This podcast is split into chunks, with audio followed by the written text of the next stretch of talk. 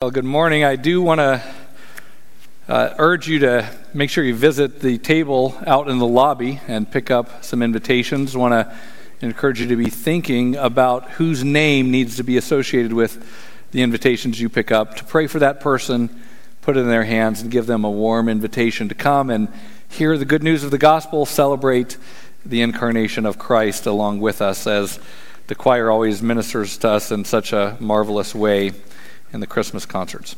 Also, wanted to make sure that you notice that in your bulletin there is an announcement um, that um, that uh, most of you already know this, but David Kanaversky has accepted uh, the position as senior associate, so we're thrilled and just rejoicing uh, that Pastor David is going to be coming to serve along with us and uh, to minister here at Calvary as our senior associate pastor. He's going to be starting on a part time basis in December, and, and uh, Pastor uh, Jeff Whitaker is going to be working closely with him as he gets acquainted with the ministry and with Calvary.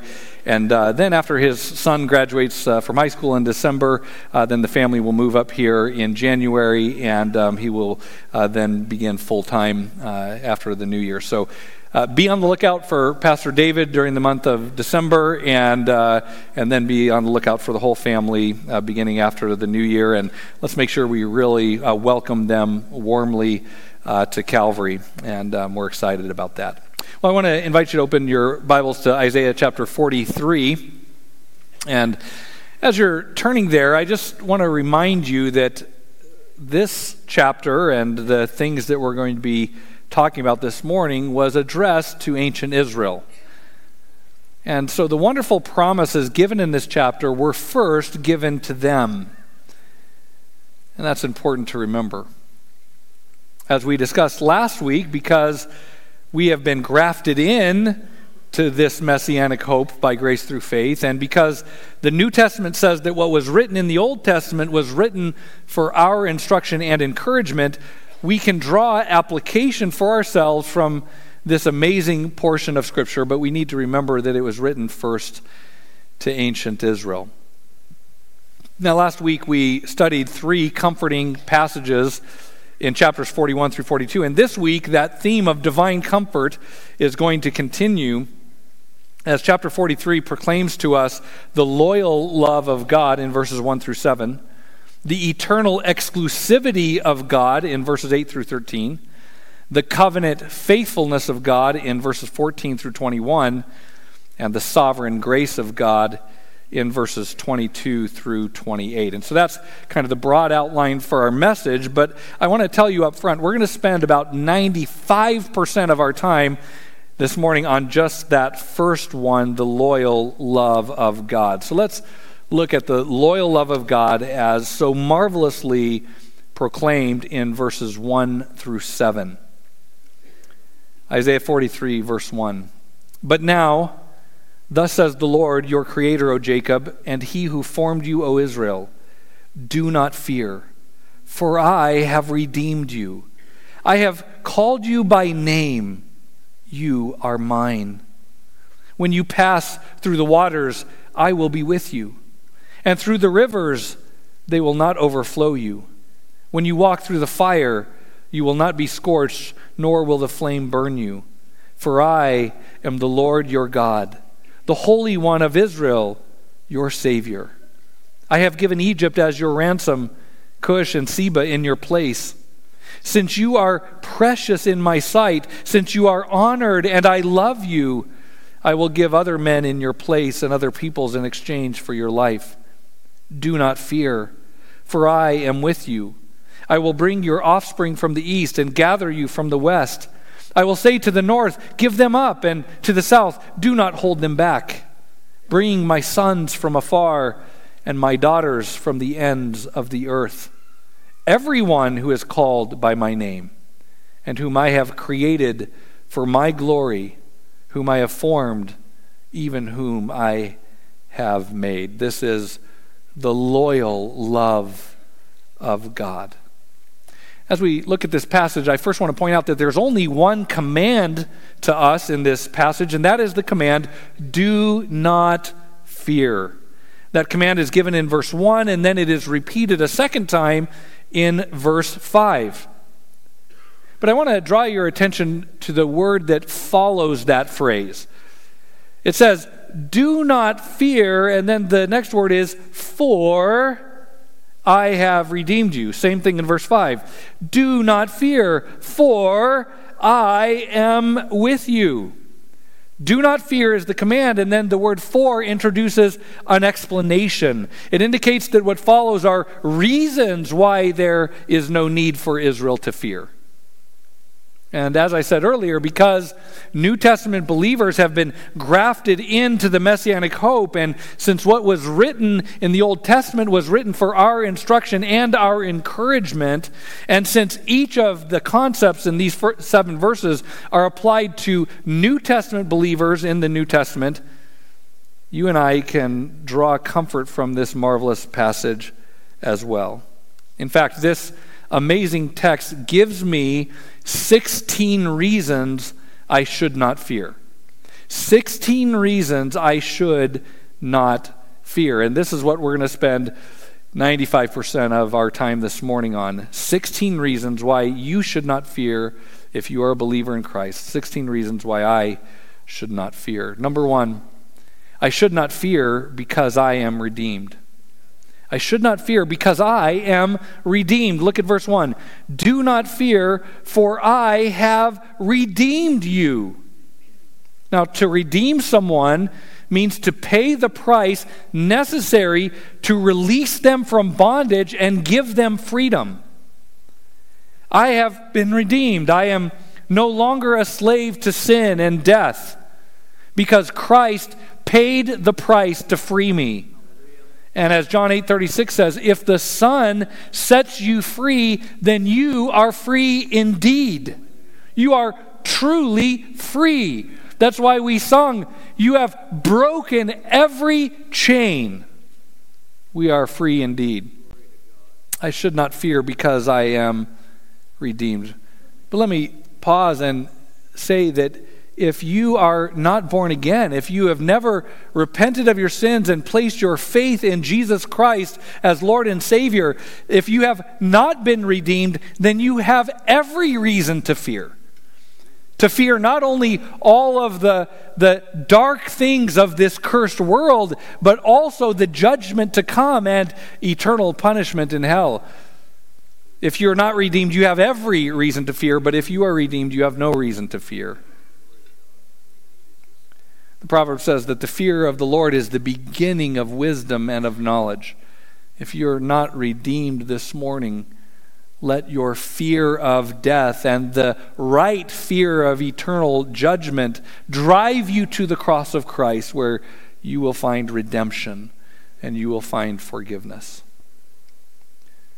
But for all born again believers, we should not fear because we have been redeemed. Second, I should not fear because I have been called by name. Do not fear, for I have redeemed you. I have called you by name. God called Abraham by name. He called Moses by name. He called David by name. He called the apostles by name. He called Saul by name. And the New Testament teaches that he calls each of us by name. John chapter 10, verse 3 He calls his own sheep by name. Have you heard the call of God?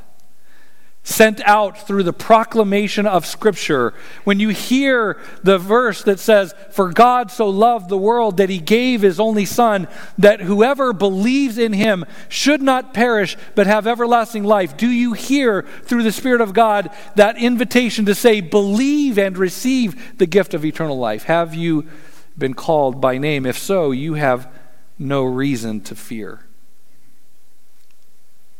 Third, I should not fear because I belong to God. Do not fear, for I have redeemed you. I have called you by name. You are mine. I belong to God. When God redeemed me from my slavery to sin, He didn't just release me from my slavery to sin and then leave me out on my own as an orphan. No, He brought me into His family as an adopted son. He redeemed me. He called me my name, and He made me His very own. Listen to how the New Testament describes this in Romans chapter 8, verses 14 through 16. For all who are being led by the Spirit of God, these are sons of God. For you have not received a spirit of slavery leading to fear again but you have received a spirit of adoption as sons, by which we cry out, Abba, Father. The Spirit Himself testifies with our spirit that we are children of God. And if children, heirs also, heirs of God and fellow heirs with Christ. We have been redeemed, called by name, and we now belong to God. Fourth, I should not fear because God will never leave me. God will never leave me. Verse 2 says, When you pass through the waters, I will be with you. You know, in this life, we pass through some really dark, stormy seas. We pass through suffering and trial. And like the disciples who were in that boat on the Sea of Galilee, we can begin to fear that we're going to sink. And we cry out, saying, Lord, don't you even care? I want to read to you from Mark 4, verse, verses 35 through, through 40. Mark chapter 4, verses 35 through 40. If you remember, Jesus tells the disciples to get in a boat and cross to the other side. And so it says, leaving the crowd, they took him along with them in the boat, just as he was, and other boats were with him. And there arose a fierce gale of wind, and the waves were breaking over the boat so much that the boat was already filling up. Jesus himself was in the stern, asleep on the cushion. And they woke him and said to him, Teacher, don't you care that we're perishing? I mean, think about what happened here. Jesus tells them, Get in a boat and go to the other side. They obey him. They do what God tells them to do. And they're going where he told them to go, and he sends them right into a storm. And now the boat is filling up, and he's asleep. And so they wake him up. They're like, Don't you even care that we're about to die? I'm sure that you have felt that way. I think we all have. Verse 39, what did Jesus do? It says, He got up and rebuked the wind and said to the sea, Peace, be still. And the wind died down and it became perfectly calm. And he said to them, Why are you afraid? How is it that you have no faith? I should not fear because God will never leave me. When we pass through dark and stormy seas, we need to remember that the Lord is with us. You may feel that He's asleep on the cushion, but He is there. And at the right time, He will stand and He will say to the storms, Peace, be still. He will never leave us or forsake us. He cares, and even the wind and the waves obey Him. So, no matter how stormy the seas are, and no matter how much your boat is filling up, and no matter how tempted you are to be afraid, you need to remember who's in the boat with you. Is that boat going to sink with Jesus in it? Your life is not going to sink when Christ is in you. Number five, I should not fear because temptations will not overwhelm me. Temptations won't overwhelm me. Verse 2 says, When you pass through the rivers, they will not overflow you.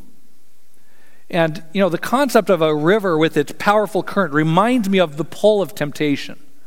And I'm from Colorado, so I would go whitewater rafting. And there's been times where I've got tossed overboard and, and I've been now in the current of the river and kind of getting ragdolled and swept downstream. And no matter how hard you swim against the current, you're helpless. And even if the boat comes there, it's really hard to pull yourself out on the boat. In fact, it's almost impossible. You need someone to reach down and lift you up.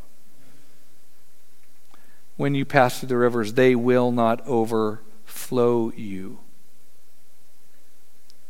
God says, I'm not going to allow you to be overflow, over, over, overpowered. 1 Corinthians 10:13 says, "No temptation has overtaken you except what's common to man. And God is faithful. He will not allow you to be tempted beyond what you're able to bear, but along with the temptation, He will provide a way of escape so that you can endure it. When you pass through the rivers, they will not overflow you. So if you're being swept away, reach out to the hand and God will pull you onto the raft. Number six, I should not fear because God will protect me. He will protect and He will preserve me. When you walk through the fire, you will not be scorched, nor will the flame burn you. Now, like the first two phrases in verse 2, this phrase uses powerful illustrative language to tell us that God will protect and preserve us until the number of days ordained for us have been completed. And he calls us home to heaven. Psalm 139 says, All the days ordained for you have been written in God's book before there was even one of them. God has already ordained the length of your life, and no tragedy, no sickness, or nothing else can shorten your life. Nor can you, by worrying, add to your life. Your lifespan has already been ordained by God. So you are invulnerable until your death day and you need not worry. Worry is worthless, it doesn't add to your life, it only saps your quality of life along the journey. God is going to protect and preserve you until the days ordained for you come to an end. So just trust God with the length of your days. Now, while this language is illustrative, it is very notable to note that long after this was written, when the exiles had been taken to Babylon, there were three men, Shadrach, Meshach, and Abednego, who refused to bow down to a, a, a statue. And because of that, they were thrown by Nebuchadnezzar into the fiery furnace. And then Nebuchadnezzar looks into the furnace and says, Didn't we throw three men into the furnace? I see four men walking around, and one of them has the appearance of the Son of God. God literally had them walk through the fire, and they were not scorched, and the flame did not burn them. Why? Because he says, I am with you. God proved to the exiles in Babylon that when he wills, he can literally nullify the power of the flames. And so we can trust him.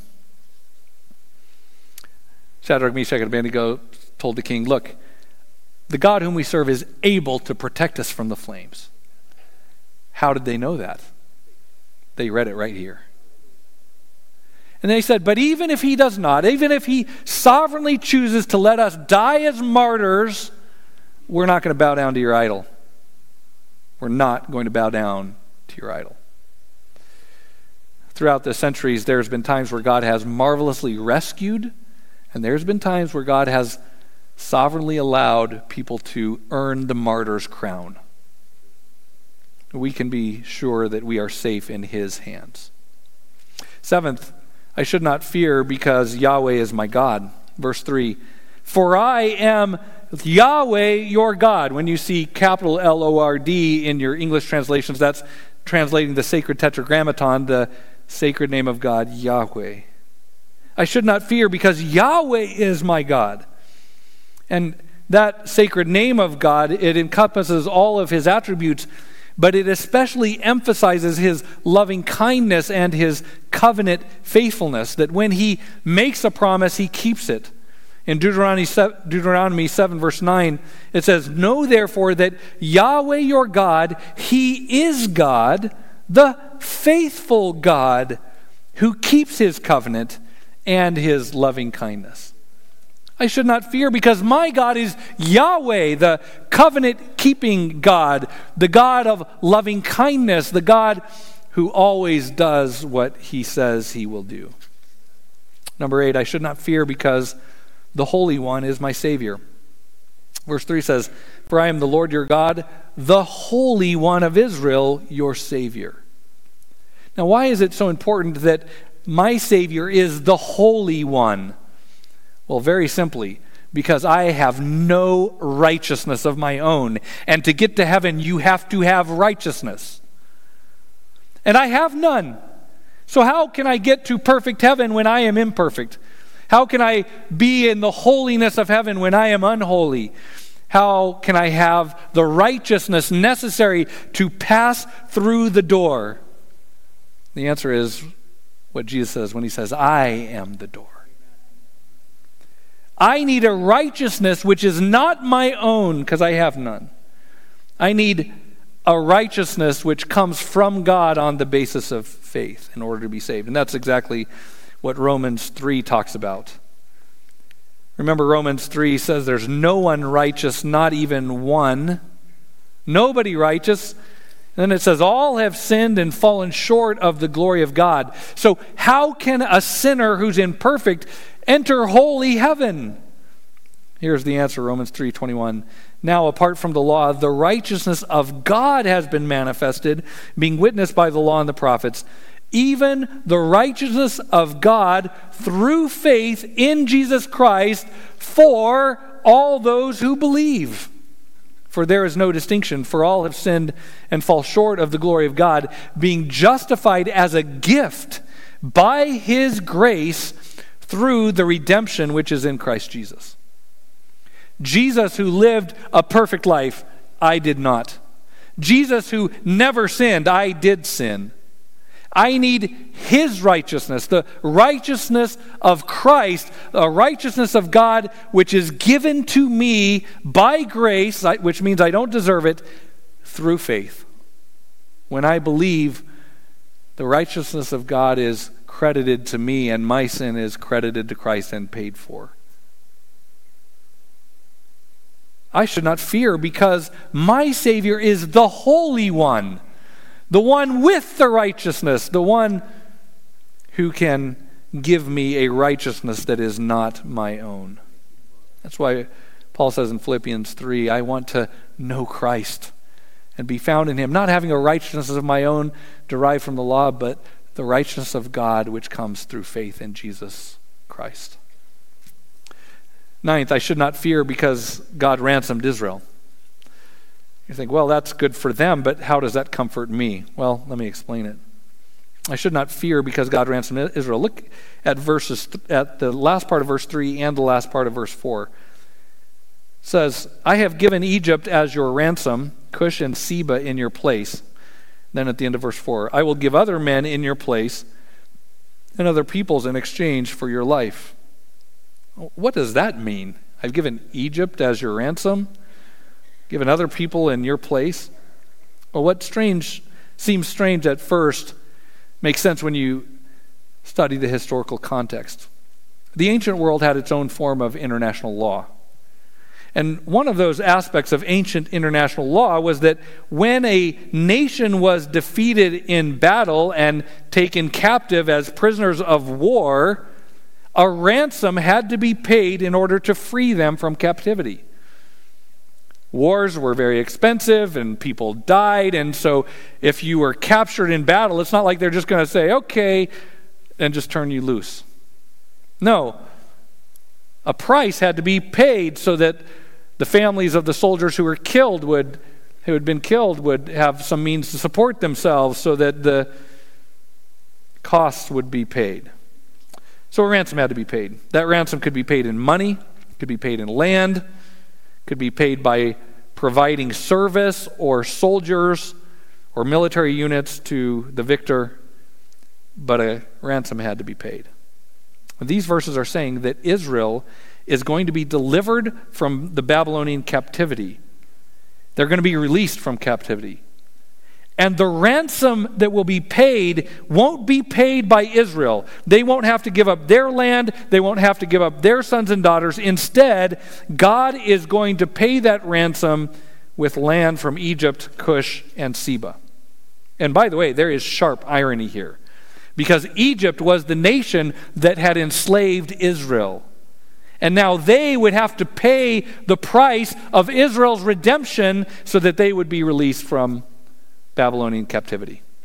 By the way, this prophecy came true. If you remember the nation goes into Babylonian captivity. Then the Medo Persians take over the Babylonian Empire, and Cyrus releases the Israelites. Well, what did the Medo Persian Empire gain in return? Well, Cyrus' son Cambyses annexed Egypt, Cush, and Seba in fulfillment of this prophecy. Dr. Tim Dane cites a, another scholar saying, quote, God had granted to the Persians beforehand, as a reward for releasing captive Israel, he gave them the country of Egypt and a portion of Ethiopia as additions to their empire. These were added in the reign of Cambyses, son of Cyrus. So, this historical fact should remind us once again that when Scripture gives prophecy, it is amazingly accurate and verifiable historically. And it should remind us that God is sovereign over the history of the world, sovereign over the nations, and he always keeps his promises. So, if my God is the sovereign one who ransomed Israel, I have no need to fear. Number 10, I should not fear because I am precious to God. I should not fear because I am precious to him. Verse 4 Since you are precious in my sight, I will ransom you. The Old Testament describes Israel as the apple of God's eye, or to put that in modern terminology, the pupil of God's eye. They are precious to him, and he protects them. And since New Testament believers have been grafted in to that messianic hope, we too are precious to God. In fact, Jesus says in Matthew 10, verse 30, that a sparrow doesn't even fall to the ground apart from the will of the Father. And then he says, and the very hairs of your head are all numbered, so do not fear. You are more valuable than many sparrows. You are precious to God. Number 11, I should not fear because I am honored by God. Verse 4 Since you are precious in my sight, since you are honored. You are honored by God. And if you are honored by God, you don't have to fear being insulted by men. You don't have to fear dishonor from the creation if you have honor from the Creator. I don't need to fear the opinions of men because what God thinks of me outweighs every human opinion. So I don't care if the world degrades to the point where every single person thinks I'm a fool for believing what I believe, thinks I'm backwards for holding the morals I hold. I don't care. I don't care about the dishonor among men because I have honor from God. And if I have honor from God, who cares about dishonor from men? By grace, God has made me his child and therefore clothed me with eternal honor. Listen to what 1 Peter 2, verse 9 says to us You are a chosen race, a royal priesthood, a holy nation, a people for God's own possession. You are honored. Why are you honored? Well, Peter explains so that you may proclaim the excellencies of him who has called you out of darkness and into his marvelous light. I don't deserve this honor. He called me out of darkness to light, and now I have a job to do, and that's to proclaim his excellencies. So I'm going to proclaim his excellencies even if the world calls me a fool. I don't care because I know that God is excellent and I will proclaim it. They can laugh, they can mock, they can persecute. I don't care. I should not fear because I am honored by God. Twelfth, I should not fear because God loves me. Because God loves me. Since you are precious in my sight, since you are honored, and I love you. That's why I'm going to deliver you, God says. I should not fear because God loves me. 1 John 4:18 says that perfect love casts out fear. And God loves me with a perfect love. So what need do I have to fear? Listen to the amazing and comforting and well-known words from Romans 8 verse 35. Who will separate us from the love of Christ? Will tribulation or distress or persecution or famine or nakedness or peril or sword? Just as it is written, For your sake we are being put to death all day long. We were considered as sheep to be slaughtered. To the, we're the flock of God, and the world looks at us just as like sheep heading to the slaughter. That's how they think of us. That's the world's view. But will anything that they can bring separate us from the love of Christ? The answer is no. Verse 37 No, in all these things we overwhelmingly conquer through him who loved us. For I am convinced that neither death, nor life, nor angels, nor principalities, nor things present, nor things to come, nor powers, nor height, nor depth, nor any other created thing will be able to separate us from the love of God which is in Christ Jesus our Lord. This love is so powerful, nothing that Satan can bring, nothing the world can bring, nothing that anyone or anything can bring can separate us from that love. So why should I fear? God loves me. That's all I need to know. If God is for us, who can be against us? Number 13, I should not fear because God is with me. God loves me, and then in verse 5, God is with me. Verse 5 again repeats the command Do not fear, for I am with you. Who's in the boat with you? It's me, God says. That's right. Preach it. I always tell you, I love the sounds of children in, in a sanctuary. I always tell the, the mommies, bring them in and let them preach. Let them praise, let them preach, let them proclaim to us the future through their sweet voices. Psalm 46, verse 2 says, God is our refuge and strength, a very present help in trouble. Therefore, we will not fear, though the earth should change, though the mountains slip into the heart of the sea, though its waters roar and foam, though the mountains quake at its swelling pride. Why won't we fear even if the world, the earth beneath our feet begins to crumble and collapse underneath us? We won't fear because God is our refuge and strength, a very present help in trouble. That's why we won't fear. I will not fear because God is with me. Number 14, I should not fear because God will fulfill the end times prophecies. Verses 5 and 6 says, I will bring your offspring from the east and gather you from the west. I will say to the north, Give them up, and to the south, Don't hold them back. Bring my sons from afar and my daughters from the ends of the earth. This is an eschatological promise about the regathering of the people and the children of Israel into Messiah's kingdom when Christ returns. They will be regathered. And this is a reminder that nothing can thwart God's plan. Nothing can keep him from fulfilling his covenant promises. Hebrews 6 says there's something unchangeable, and that is that it's impossible for God to lie. And that he swore to Abraham, and therefore he will do it. And that text says several times this is unchangeable. Unchangeable. Unchangeable changeable.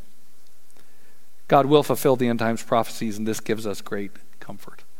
Number 15, I should not fear because I am called by God's name, and God will defend his name. You know, when, you know, throughout the history of warfare, we see these great acts of valor where people will sacrifice their lives in order to keep their flag from falling into enemies' hands. The flag is the name of the country, it represents the country, and there's great defense of that symbol of the country's name. Well, I am called by God's name, and he will defend me. Verse 7 says, Everyone who is called by my name will be part of this great regathering. Everyone. Every single one who is called by my name will be part of this great regathering. And in this verse, we get a glimpse of the inclusion of the Gentiles in the blessing of the gospel because it's not only. It's not only Israel that's being gathered from the east and the west and from the farthest parts of the earth, it's everyone who is called by God's name. And in Acts, it says the gospel is going to go out to the remotest part of the earth. And in the end times prophecies, it talks about the Messiah gathering his flock. Acts chapter 15 very, very specifically says that this will include the Gentiles. Peter gives testimony of how the Gentiles had come to faith in Christ. They were saved by grace through faith. This is Acts chapter 15. He says that they heard the gospel and believed. That's verse 7. He says, verse 8 God, who knows the heart, testified to them, giving them the Holy Spirit, just as he also did to us. And he made no distinction between us and them, cleansing their hearts by faith. By the way, a great summary of the gospel. Lord cleanses our hearts by faith.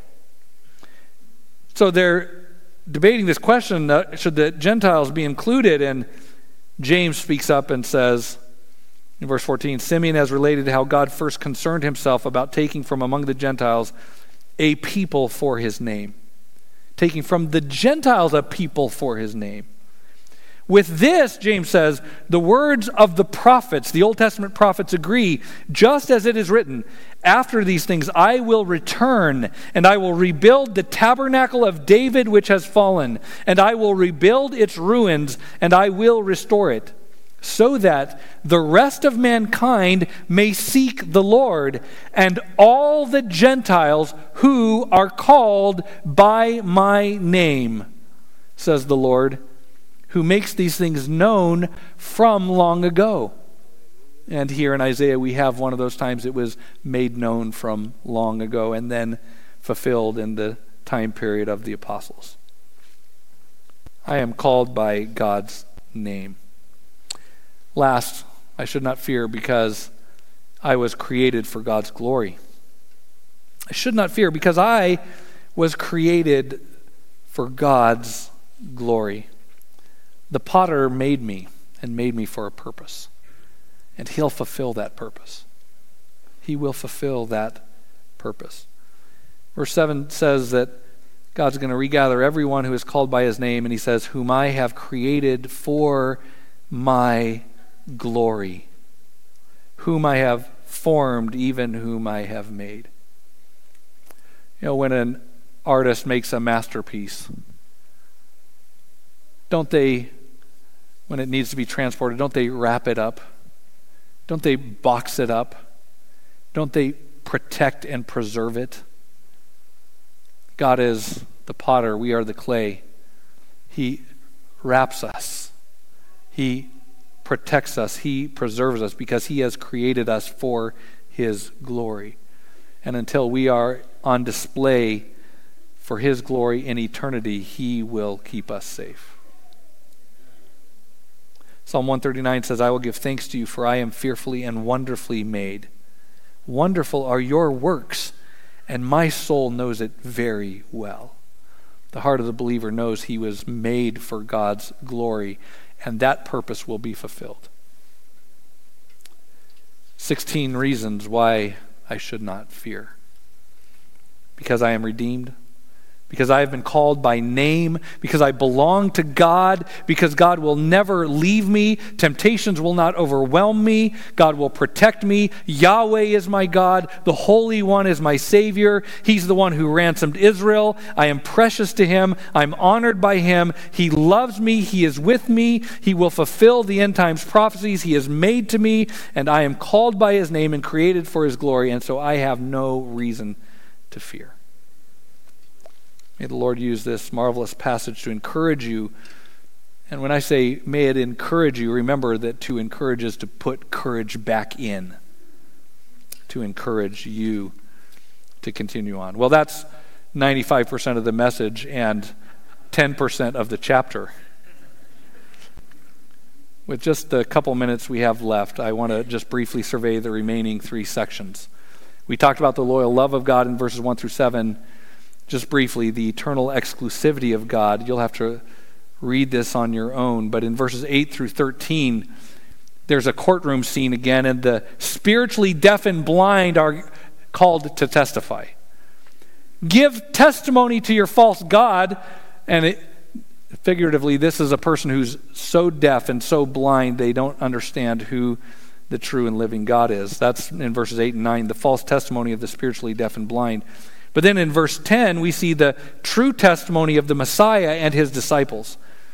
And then we see the verdict of the sovereign judge in verses 10 through 13. What is the verdict given in this courtroom? It's that no God preceded Yahweh, no God will succeed Yahweh, there's no Savior except Yahweh, there's no God except Yahweh. Yahweh is eternal and Yahweh is sovereign. That is the verdict of the case the eternal exclusivity of God. He alone is God, there is none like him. And then, third section, the covenant faithfulness of God. In verses 14 through 21, we see that Yahweh is faithful to his covenant. He promised Israel and he keeps his promises. And so in verses 14 through 15, there's a prophecy that Babylon is going to be defeated. The Babylonians are going to have to flee on ships as fugitives. And that's going to pave the way then for the rise of Cyrus, the Medo Persian, who will give the decree to release them from Babylonian captivity. But why? Why does God do this? Well, in verse 21, he says that he does this because these are people whom he formed for himself, and they will declare his praise. God says He's going to bring a deliverance, and this deliverance is going to be so marvelous, it's going to cause the people to stop talking about how great the Red Sea was, how great the Exodus from Israel was. They're going to start talking about this future one instead. He says, Look, what I'm going to do in the future is even greater than what I've already done in the past. And so in verses, in verse, um, in verse 18, he says, Do not call to mind the former things or ponder things of the past. Behold, I will do something new. Now it will spring forth. Will you not be aware of it? What I'm going to do exceeds what I've done. And what I did already is incredible. The future will surpass, surpass the past. God will be faithful to his covenant with Israel because they are his chosen people whom he formed for himself. Then the last section is the sovereign grace of God, verses 22 through 28. And in this section, we see that the rebellious people try to ignore God. They're annoyed by God. They don't honor God. They don't serve God. They rebel against God. That's what sinful men do. But then it says what God does. And yes, he justly judges the unrepentant. That's in verses 26 through 28. But verse 25 is super important because it says that despite the sinfulness of the people, God saves his elect for his own glory. Look at verse 25. I, even I, am the one who wipes out your transgressions. Now, what does he say next? He says, I'm the one who wipes out your transgressions does he say, because you deserved it? No. I, even I, am the one who wipes out your transgressions for my own sake, and I will not remember your sins. That word wiped out, when he wipes out our transgressions, is a Hebrew term which means to wipe clean, to wash off, to blot out, to obliterate from memory, to erase completely. In fact, it's the same word that was used in the time of the flood when God wiped every living thing off the face of the earth. Think about the point being made here. The same word was used to describe God wiping every living thing off the face of the earth during the flood, but now God is not going to wipe away sinners, He's going to wipe away sin. And that is grace. Grace is when God wipes away or blots out sin rather than sinners.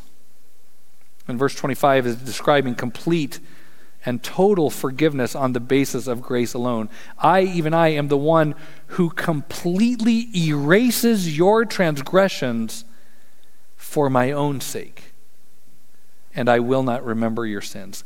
Complete and total forgiveness on the basis of grace. That is sovereign grace. It is sovereign grace which saves us, not any merit of our own. So all the glory for salvation goes to Him. To Him be the glory forever. Well, we've seen in chapter 43 the loyal love of God, the eternal exclusivity of God the covenant faithfulness of God and the sovereign grace of God. But I want to close by returning to verse 1 and just reading these marvelous words to you one more time. You have no reason to fear. But now, thus says the Lord, your Creator, O Jacob, and He who formed you, O Israel, do not fear, for I have redeemed you. I have called you by name, you are mine. When you pass through the waters, I will be with you, and through the rivers, they will not overflow you. When you walk through the fire, you will not be scorched, nor will the flame burn you, for I am the Lord your God, the Holy One of Israel, your Savior. Lord, how marvelous this is. Lord, truly we have no reason to fear, for you are with us, and you are our God. Lord, thank you for your great and precious promises, for the comfort of this text. Lord, I know that there are many who are in really deep waters of suffering right now. Lord, and all of us are striving against the currents of temptation. Lord, all of us face the fires of trials and tribulations in this fallen world. Lord, thank you for being with us. Thank you that even though we walk through the valley of the shadow of death, we will fear no evil, for you are with us. Your rod and your staff, they comfort us. Thank you for being our good shepherd, and we give you praise in Jesus' name. Amen.